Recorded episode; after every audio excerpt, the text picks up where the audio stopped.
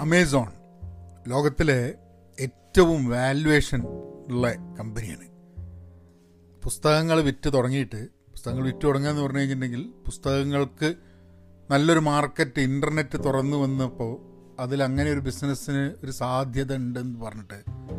തുടങ്ങിയിട്ട് ഇന്ന് പല മേഖലകളിൽ ഒരു ടെക്നോളജി കമ്പനിയാണ് അല്ലേ അപ്പോൾ അമേസോണിന്റെ ഒരു പുസ്തകം ഇറങ്ങിയിട്ടുണ്ട്. അമേസോണിന്റെ പുസ്തകമല്ല അമേസോണിൽ ജോലി എടുത്തിരുന്ന രണ്ടാൾക്കാർ ചെയ്ത പുസ്തകമാണ് എഴുതിയ പുസ്തകമാണ്. ആ പുസ്തകത്തിനെ കുറിച്ച് വർക്കിംഗ് ബാക്ക്വേർഡ്സ് എന്ന പുസ്തകം ഞാനിപ്പോൾ വായിക്കാൻ തുടങ്ങിയ പുസ്തകമാണ്. വായിച്ച് തുടങ്ങിയത് തന്നെ ഇപ്പോൾ ഒരു കഴിഞ്ഞ ആഴ്ച വായന വളരെ കുറവായിരുന്നു. കാരണം വീഡിയോ ഒക്കെ ചെയ്യുന്ന സമയത്ത് വീഡിയോ ചെയ്യുന്ന സമയത്ത് സമയം കുറച്ച് പോയി കിട്ടും. അപ്പോൾ അതാണ് പിന്നെ പോഡ്കാസ്റ്റുകളിലേക്ക് മാത്രമായിട്ട് ഇങ്ങനെ ചുരുങ്ങിയതിപ്പം അപ്പോൾ ആ പുസ്തകം working backwards insights stories and secrets from inside Amazon എന്ന് പറഞ്ഞിട്ട് ഒരു പുസ്തകം. എഴുതിയത് Colin Bryar and Bill Carr എന്നുള്ള രണ്ട് അമേസോണിൽ മുൻപ് ജോലി എടുത്തിരുന്ന രണ്ട് പേരാണ്. അപ്പം അതിനെക്കുറിച്ച് ആ പുസ്തകം ഇങ്ങനെ വായിച്ച് ഒരു നൂറ് നൂറ്റി ഇരുപത് നൂറ്റി മുപ്പത് പേജായി. അപ്പോൾ ഞാൻ വിചാരിച്ചു എന്നാൽ പിന്നെ അതിനെ പറ്റിയിട്ടൊന്ന് കുറച്ചൊന്ന് തുടങ്ങി സംസാരിക്കാം. എന്നിട്ട് അതിൽ വല്ല വിശേഷങ്ങളുണ്ടെങ്കിൽ വരുന്ന ദിവസങ്ങളിൽ അതിനെ പറ്റിയും പറയാം. അപ്പോൾ നമുക്ക് ചെറിയൊരു ബ്രേക്ക് എടുത്തിട്ട് നമുക്ക് തിരിച്ചു വരാം. ഹലോ നമസ്കാരമുണ്ട്. എന്തൊക്കെയുണ്ട് വിശേഷം? നിങ്ങൾക്ക് മലയാളത്തിൽ പഠിക്കണം എന്നുണ്ടെങ്കിൽ പഹയൻ ഡോട്ട് കോമിലേക്ക് പോവുക. അവിടെ കോഴ്സുകളുണ്ട്. ഞാനിപ്പോൾ അടുത്ത് കമ്മ്യൂണിക്കേഷന്റെ ഒരു കോഴ്സ് ഒരു ഷോർട്ട് കോഴ്സ് ചെയ്തിട്ടുണ്ട്.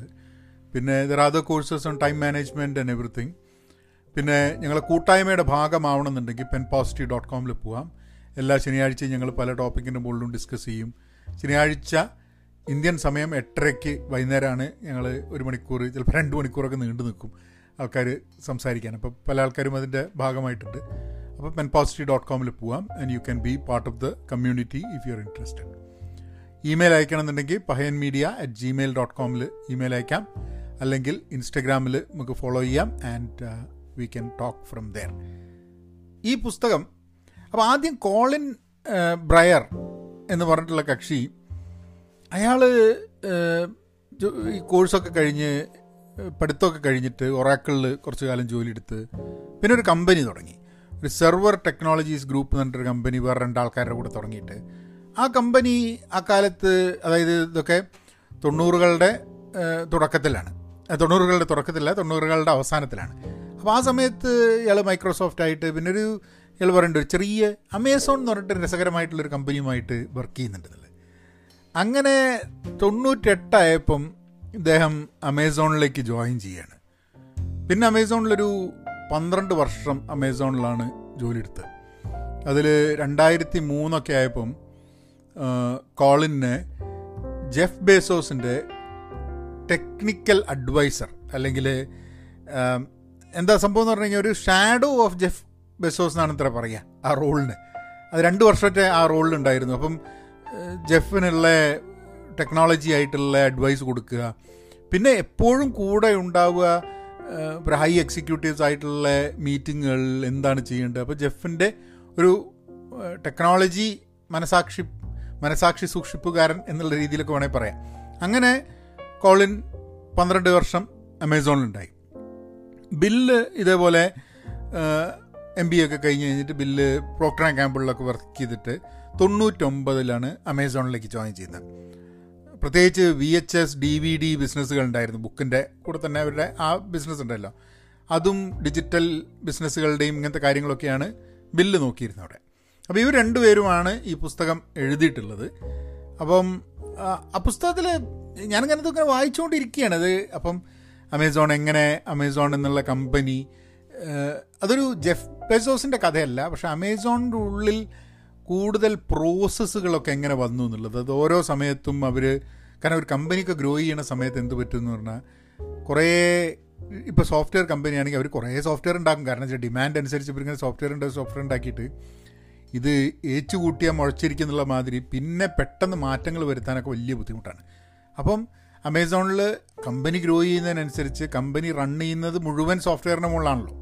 ഇപ്പം ഫുൾഫിൽമെന്റ് ഷിപ്പിംഗ് ഇങ്ങനത്തെ കാര്യങ്ങളൊക്കെ ഉണ്ടെങ്കിലും കമ്പനി ഗ്രോ ചെയ്യുന്നത് കംപ്ലീറ്റ് ഈ സോഫ്റ്റ്വെയറിനെ എത്ര നന്നായിട്ട് സോഫ്റ്റ്വെയർ ഉപയോഗിക്കാൻ പറ്റും? അല്ലെങ്കിൽ എത്ര നന്നായിട്ട് ഈ സോഫ്റ്റ്വെയറിനെ നമുക്ക് പ്രാവർത്തികമാക്കാൻ പറ്റും എന്നുള്ള രീതിയിലാണ് ഈ അമേസോൺ പോലെ ഒരു കമ്പനി കാരണം അമേസോൺ എന്നുള്ള കമ്പനി ഒരു സോഫ്റ്റ്വെയർ കമ്പനി ആയിട്ടാണ് നമ്മൾ കണക്കാക്കുന്നത്.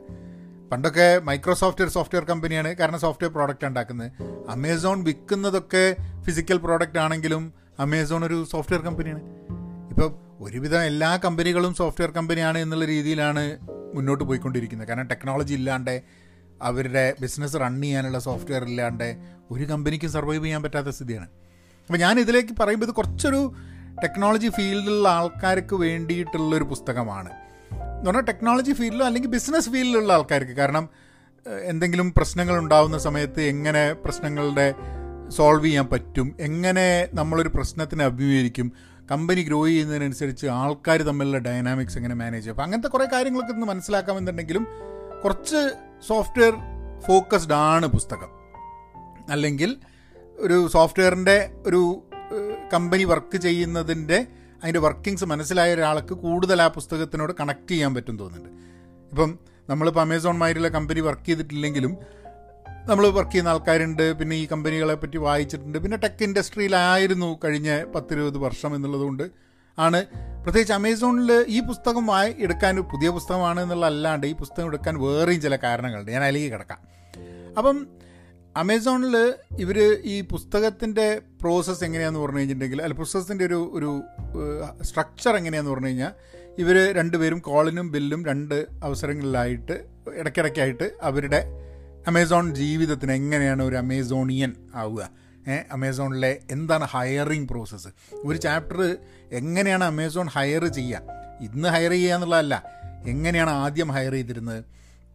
അതിലുള്ള പ്രശ്നങ്ങൾ അവർ മനസ്സിലാക്കിയിട്ട് ആ ഹയറിങ് പ്രോസസ്സിനെ അവരെങ്ങനെ മാറ്റി? ഏറ്റവും നല്ല ആൾക്കാരെ കമ്പനിയിൽ എത്തിക്കാൻ വേണ്ടിയിട്ട് എന്താണ് ചെയ്യേണ്ടത് എന്നുള്ളത് നിരന്തരം വിലയിരുത്തിക്കൊണ്ടിരിക്കണം കമ്പനികൾ എന്നുള്ളതാണ്.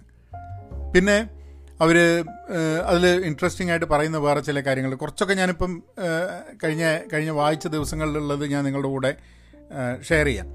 ഇത് ഞാൻ എനിക്ക് തോന്നുന്നൊരു ഒരു വർഷം മുമ്പേറ്റാണെന്ന് തോന്നുന്നു ആരോ പറഞ്ഞത്. മീറ്റിങ്ങുകളുടെ പ്രശ്നം പറയുന്ന സമയത്താണ് ആരോ പറഞ്ഞത്. അമേസോണിന്റെ കാരണം എനിക്ക് തോന്നുന്നു ജെഫ് ബെസോസ് എഴുതിയിട്ടുണ്ടായിരുന്നു. അതായത് അവരൊരു പുതിയ പ്രോസസ്സ് തുടങ്ങിയിട്ടുണ്ട്. അപ്പോൾ മീറ്റിങ്ങുകളിലൊക്കെ ആൾക്കാർ വന്നിട്ട് ആ മീറ്റിങ്ങൾ അറ്റൻഡ് ചെയ്യുന്നതിന് പകരം ആൾക്കാർ വേറെ പല കാര്യങ്ങളും ഇടയിൽ ചെയ്തിട്ട് അറ്റന്റീവ് അല്ലാണ്ട് മീറ്റിങ്ങുകൾ വേസ്റ്റായി പോവുകയാണ് അപ്പം പവർ പോയിന്റ് പ്രസന്റേഷൻസ് ആണ് മീറ്റിംഗ് ഒക്കെ. ഒരാൾ ഇരിക്കുന്ന ഒരു ഭയങ്കര പവർ പോയിന്റ് പ്രസന്റേഷൻ ഞാൻ എനിക്ക് ഓർമ്മയുണ്ട് ഞാനൊരു വി എം വെയർ എന്ന് പറഞ്ഞ കമ്പനിയിൽ കൺസൾട്ട് ചെയ്യുമ്പോൾ അവിടെ ഒരു കക്ഷി ഉണ്ടായിരുന്നു ഡയറക്ടർ ഉണ്ടായിരുന്നു.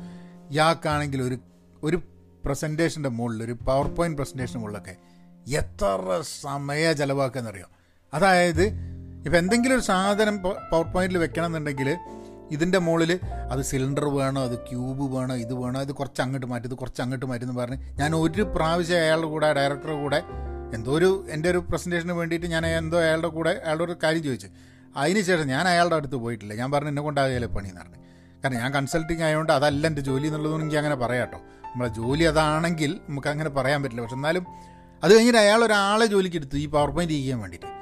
ഒരു പ്രാവശ്യം ഇരുന്ന് ഈ പവർ പോയിന്റ് ഒക്കെ ചെയ്തിട്ട് ചങ്ങായി വൈസ് പ്രസിഡന്റ് അടുത്ത് ഈ പവർ പോയിന്റ് ഒക്കെ പ്രസന്റ് ചെയ്തു. അപ്പം പവർ പോയിന്റ് ഒക്കെ നന്നായിട്ടുണ്ട്. കാര്യങ്ങളൊക്കെ പറഞ്ഞ് എന്തായാലും പ്രോജക്റ്റ് മുന്നോട്ട് പോകുന്നില്ല എന്ന് പറഞ്ഞു വൈസ് പ്രസിഡന്റ് എന്നിട്ട് വൈസ് പ്രസിഡന്റ് ചോദിച്ചു നല്ല പവർ പോയിന്റ് ആണല്ലോ എത്ര സമയം എടുത്തെന്ന് ചോദിച്ചു. അപ്പോൾ ഇയാൾ പറഞ്ഞു ഗംഭീര പവർ പോയിന്റ് ആയിരുന്നു. ഞാനൊരു അര ദിവസം എടുത്തിട്ടുണ്ട് മോൾ. വൈസ് പ്രസിഡന്റ് ചോദിച്ചു എന്തൊരു കഷ്ടമാണ് അര ദിവസം മുഴുവൻ നിങ്ങൾ ഈ പവർ പോയിന്റ് ഉണ്ടാക്കാൻ വേണ്ടി ചിലവാക്കിയിട്ടുണ്ട്. എന്നിട്ടോ ആ പ്രോജക്റ്റ് മുന്നോട്ടും പോയില്ല.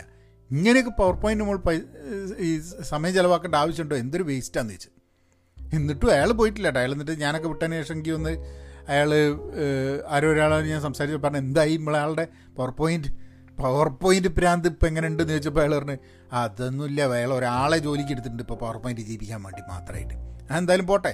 ഓരോരുത്തർക്ക് എന്ന് പറഞ്ഞാൽ പവർ പോയിന്റ് എന്നൊക്കെ പറഞ്ഞാൽ ഭയങ്കര അഡിക്ഷനാണ് അങ്ങനെ പവർ പോയിന്റ് നല്ല പവർ പോയിന്റ് ചെയ്ത് കഴിഞ്ഞാൽ നല്ല സോഫ്റ്റ്വെയർ ഉണ്ടായി എന്നൊക്കെയുള്ള രീതിയിലാണ്.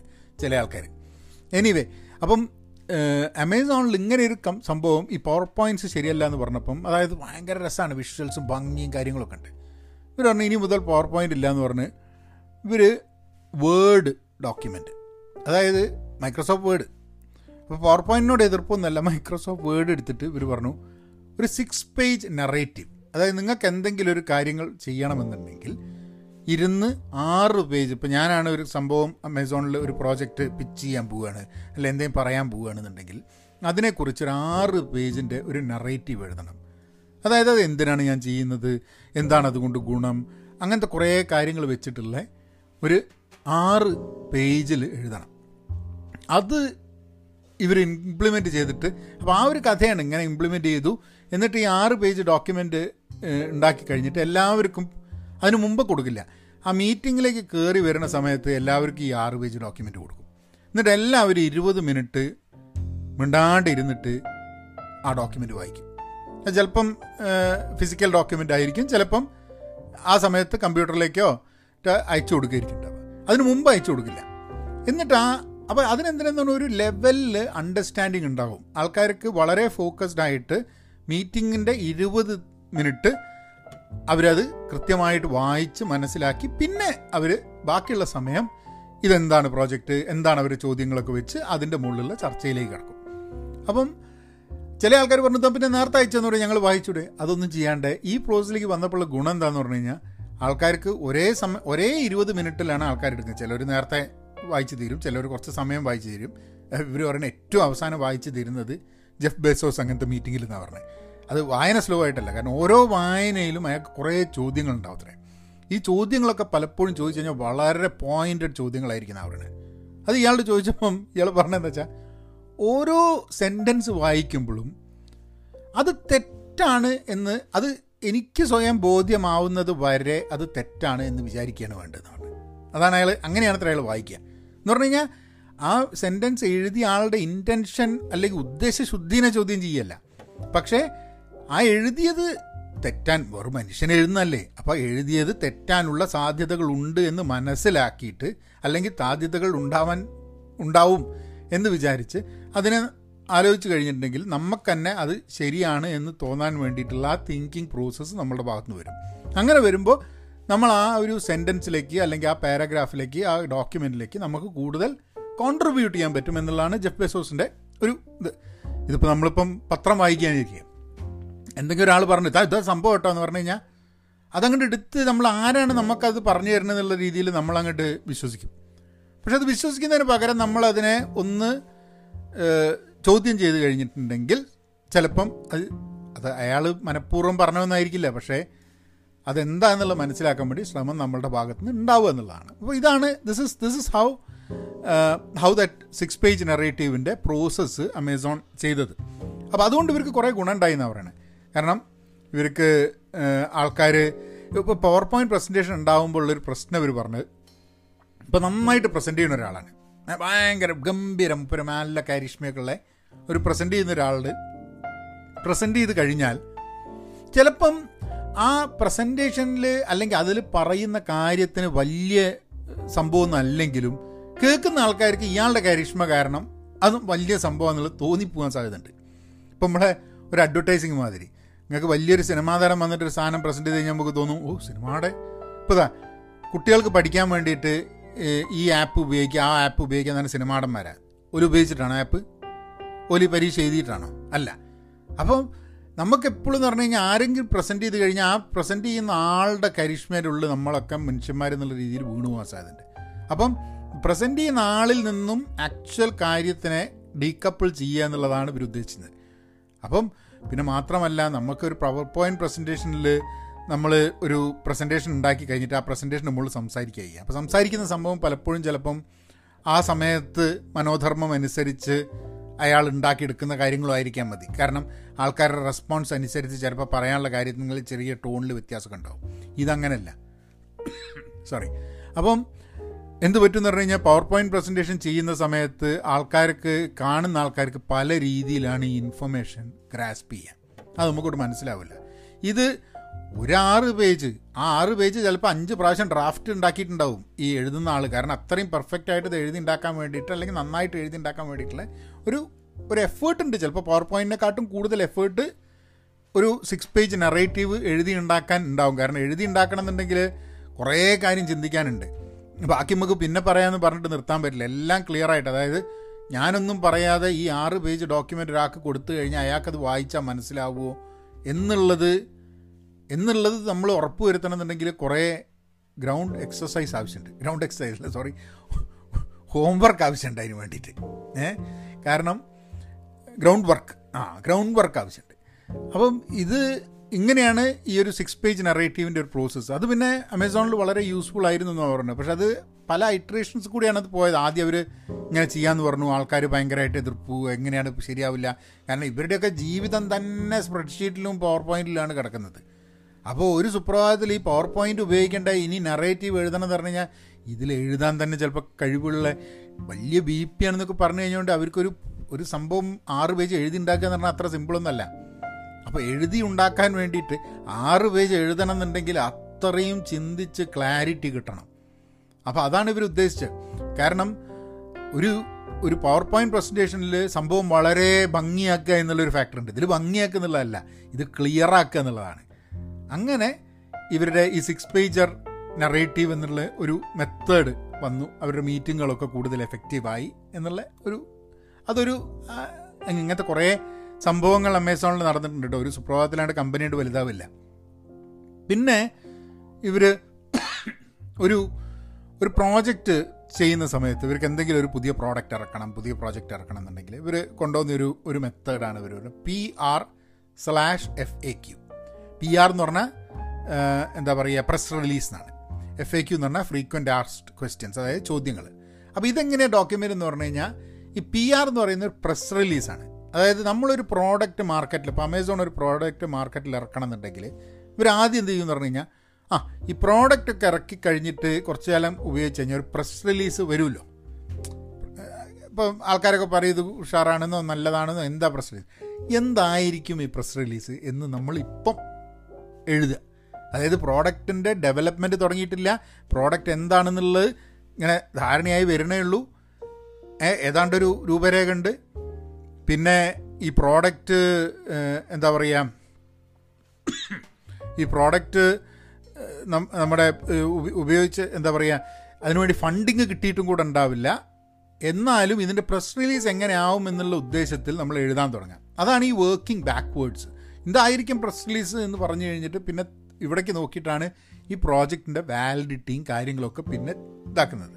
അപ്പം അങ്ങനെ ഒരു ഒരു ബാ വർക്കിംഗ് ബാക്ക്വേർഡ്സ് മോഡൽ ഈ എഫ് എ ക്യു എന്ന് പറഞ്ഞു കഴിഞ്ഞിട്ടുണ്ടെങ്കിൽ ഈ പി ആർ എഫ് എ ക്യൂവിൽ ഇതിൽ കുറേ ഫ്രീക്വന്റ്ലി ആസ് ക്വസ്റ്റ്യൻസും ചോദിക്കും.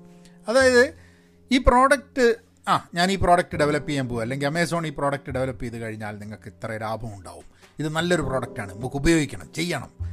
ഈ പ്രോജക്റ്റ് ചെയ്തിരിക്കണം എന്നൊക്കെ പറയണമെന്നുണ്ടെങ്കിൽ കുറച്ച് ചോദ്യങ്ങൾ ഒരു ഫ്രീക്വന്റ്ലി ആസ് ക്വസ്റ്റ്യൻസ് അതായത് ഇന്റേർണൽ ക്വസ്റ്റ്യൻസും എക്സ്റ്റേണൽ ക്വസ്റ്റ്യൻസും ഇന്റേർണൽ ക്വസ്റ്റ്യൻ എന്ന് പറഞ്ഞു കഴിഞ്ഞാൽ ഇപ്പം നമ്മളെ ഇന്റേർണലി കമ്പനികളിൽ ഇപ്പോൾ ഈ ഒരു പ്രോഡക്റ്റ് അമേസോൺ ഉണ്ടാക്കി അത് പുറത്തേക്ക് കൊണ്ടുവരികയാണെങ്കിൽ അമേസോണിന്റെ പ്രോഡക്റ്റ് എന്ന് പറഞ്ഞാൽ അമേസോണിൽ വിൽക്കുന്ന പ്രോഡക്റ്റ് അല്ല കേട്ടോ.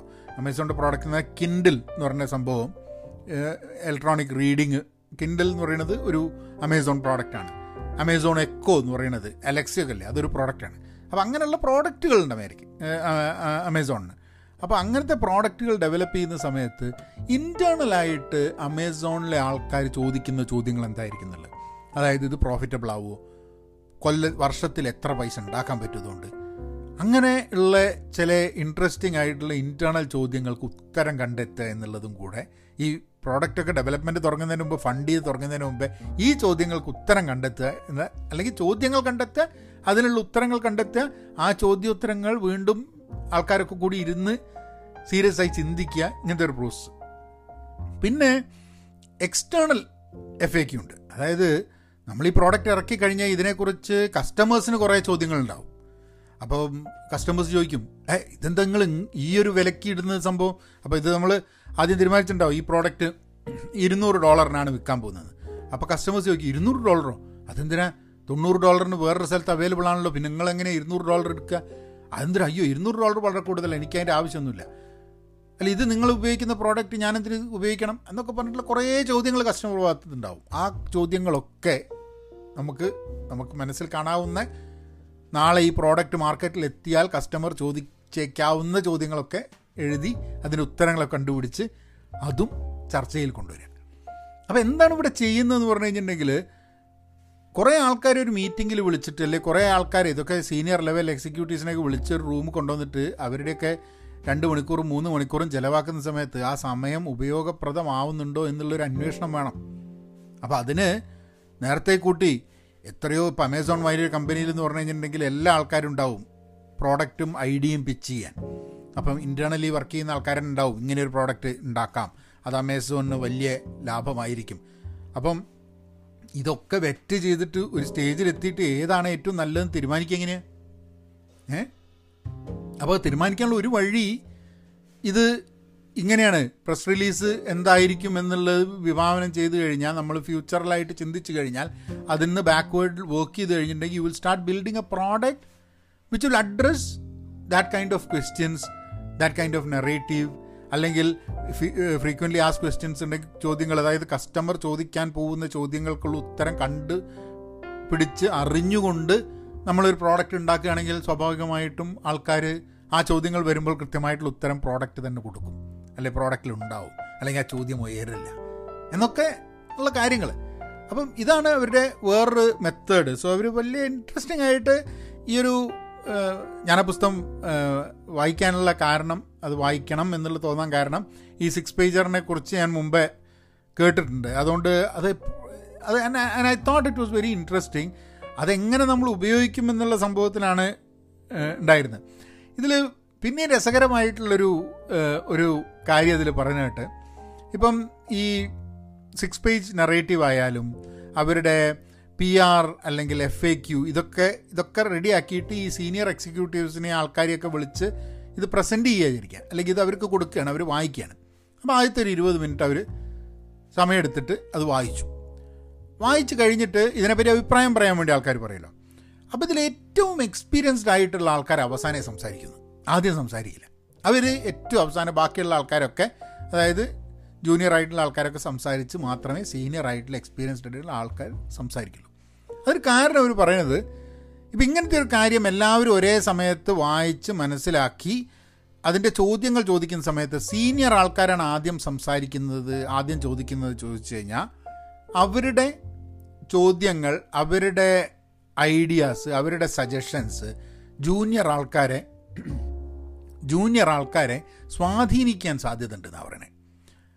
അത് അത് ആലോചിച്ചപ്പോഴാണ് ശരി ശരിയാട്ടോ നിങ്ങളൊന്ന് ആലോചിച്ചൊക്കെ ഒരു മീറ്റിങ്ങിൽ കുറേ സീനിയർ ലെവൽ ആൾക്കാരുണ്ട് ജൂനിയർ ലെവൽ ആൾക്കാരുണ്ട്.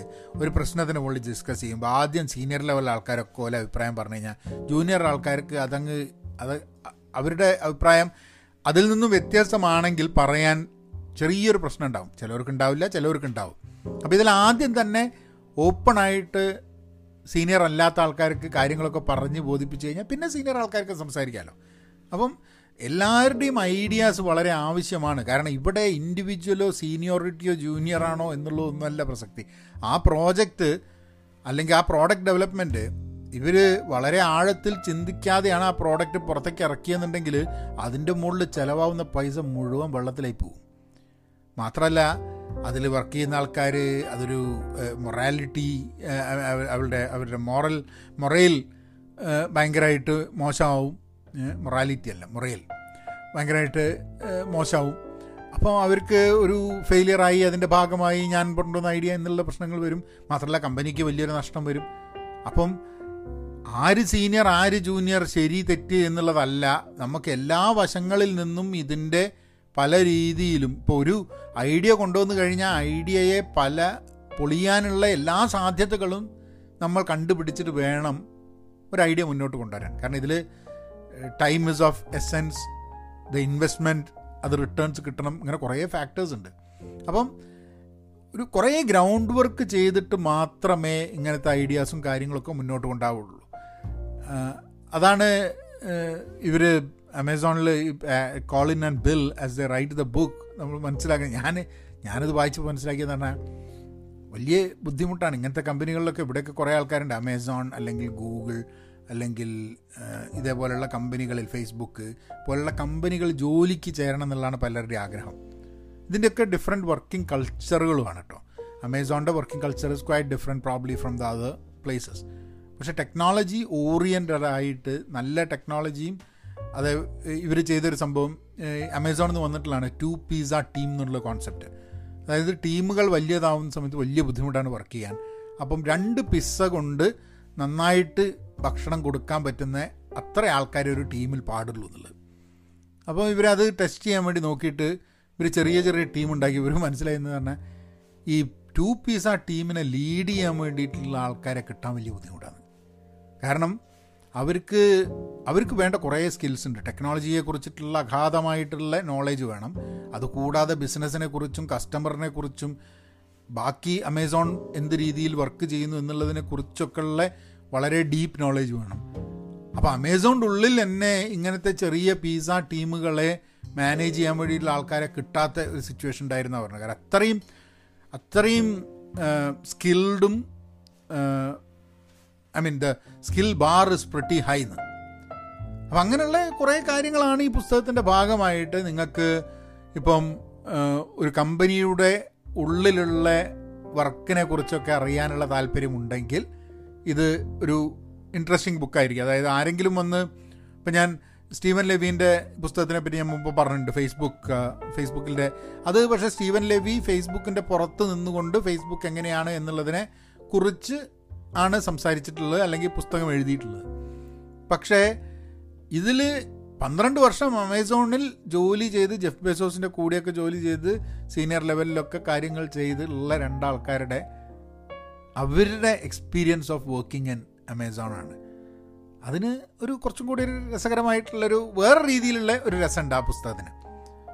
ചിലപ്പം ഫേസ്ബുക്ക് സ്റ്റോറി സ്റ്റോറി ഓഫ് ഫേസ്ബുക്കിന്റെ സ്റ്റോറി മാതിരി സ്റ്റീവൻ ലെവിന്റെ പുസ്തകമായിട്ടുള്ള ഈസി റീഡിങ് ആയിക്കോളണം ആയിക്കൊള്ളണമെന്നില്ല. എന്നാലും I think if you are in the tech field if you are in the business field ഇന്ന് ഏറ്റവും വാല്യുവേഷൻ ഉള്ള അമേസോൺ കമ്പനിയിൽ എങ്ങനെയാണ് പ്രോഡക്റ്റുകൾ വന്നത്? എങ്ങനെയാണ് അവർ പ്രോസസ്സുകൾ ചേഞ്ച് ചെയ്തത്? എങ്ങനെയാണ് അവർ ചില കാര്യങ്ങൾ ഇന്ന് അവർ ചെയ്യുന്ന രീതിയിലേക്ക് മാറാൻ വേണ്ടി എത്ര ഇറ്ററേഷൻസ് എത്ര രീതിയിൽ മാറി എന്ത് കൾച്ചറാണ് അവർ ഡെവലപ്പ് ചെയ്തത് എങ്ങനത്തെ ആൾക്കാരാണ് അവിടെ വർക്ക് ചെയ്യുന്നത്? അവിടെ വർക്ക് ചെയ്യുന്നതിന്റെ ഭാഗമായിട്ട് കഴിഞ്ഞ ദിവസം ഒരു ചോദ്യം ഉണ്ടായിരുന്നു അല്ലേ? ജോലി നമ്മുടെ സ്വഭാവത്തെ മാറ്റുമോ എന്നുള്ളത്. അപ്പം ഈ ഒരു കൾച്ചറിൽ ജോലി ചെയ്ത് കഴിഞ്ഞിട്ടുണ്ടെങ്കിൽ ചിലപ്പം നമ്മളെ സ്വഭാവത്തിൽ നമ്മൾ പ്രശ്നങ്ങളെ കാണുന്ന രീതി ഇപ്പോൾ ജെഫ് ബെസോസ് പറയുന്നൊരു സംഭവം ഇത്രേ ഒരു പ്രോബ്ലത്തിന്റെ ഒരു പ്രോബ്ലം അഡ്രസ്സ് ചെയ്യാൻ ഒരു പ്രോബ്ലം ഉണ്ട് അത് സോൾവ് ചെയ്യാൻ വേണ്ടി ശ്രമിക്കുന്നത് അതിന്റെ സൊല്യൂഷൻ സബ്സ്റ്റാൻഷ്യൽ ഗെയിൻ തരികയാണെങ്കിൽ അതിന്റെ സൊല്യൂഷൻ കമ്പനിക്ക് വളരെയേറെ ഉയരങ്ങളിലേക്ക് കൊണ്ടുപോകാനും വളരെയേറെ പ്രോഫിറ്റും ഉണ്ടാക്കാൻ പറ്റുകയാണെങ്കിൽ ആ പ്രോബ്ലം സോൾവ് ചെയ്യുക എന്നത് അത് ബുദ്ധിമുട്ടാണെങ്കിലും ഏറ്റെടുക്കേണ്ട ഒരു സംഭവമാണെന്നുള്ളതാണ്. അപ്പോൾ പ്രശ്നങ്ങൾ അതിന്റെ പ്രശ്നങ്ങളുടെ പരിഹാരം കമ്പനിയെ വളരെയേറെ ഗുണം ചെയ്യുമെന്നുണ്ടെങ്കിൽ ആ പ്രശ്നങ്ങൾ പരിഹരിക്കുക. ബുദ്ധിമുട്ടാണെങ്കിലും നമ്മൾ ഏറ്റെടുക്കേണ്ട പ്രവൃത്തിയാണ്. അപ്പോൾ അവിടെ വെച്ചിട്ട് നമുക്ക് ഈ പോഡ്കാസ്റ്റ് ഇവിടെ നിർത്താം. നാളെ ഈ പുസ്തകത്തിൽ നിന്നും ഇനി വായിക്കുന്ന പേജുകളിൽ എന്തെങ്കിലും രസകരമായിട്ടുള്ള സംഭവം ഉണ്ടെങ്കിൽ ഞാൻ നിങ്ങളുടെ കൂടെ ഷെയർ ചെയ്യാം. ഇങ്ങനെ വായനയുടെ വിശേഷങ്ങളൊക്കെ ആയിട്ട് നമുക്ക് പോഡ്കാസ്റ്റുകൾ മുന്നോട്ട് പോകാം മെസ്സേജ് അയയ്ക്കുക. ഇൻസ്റ്റഗ്രാമിൽ ഫോളോ ചെയ്യുക. ആൻഡ് മെസ്സേജ് അയക്കേണ്ട email Pahayan media at Gmail dot com എന്തെങ്കിലും ക്വസ്റ്റ്യൻ സജഷൻസ് എന്തെങ്കിലും ടോപ്പിക്കുകൾ ഒക്കെ ഉണ്ടെങ്കിൽ അയച്ചു കഴിഞ്ഞാൽ നമുക്ക് സംസാരിക്കാം. So be content be pen positive thank you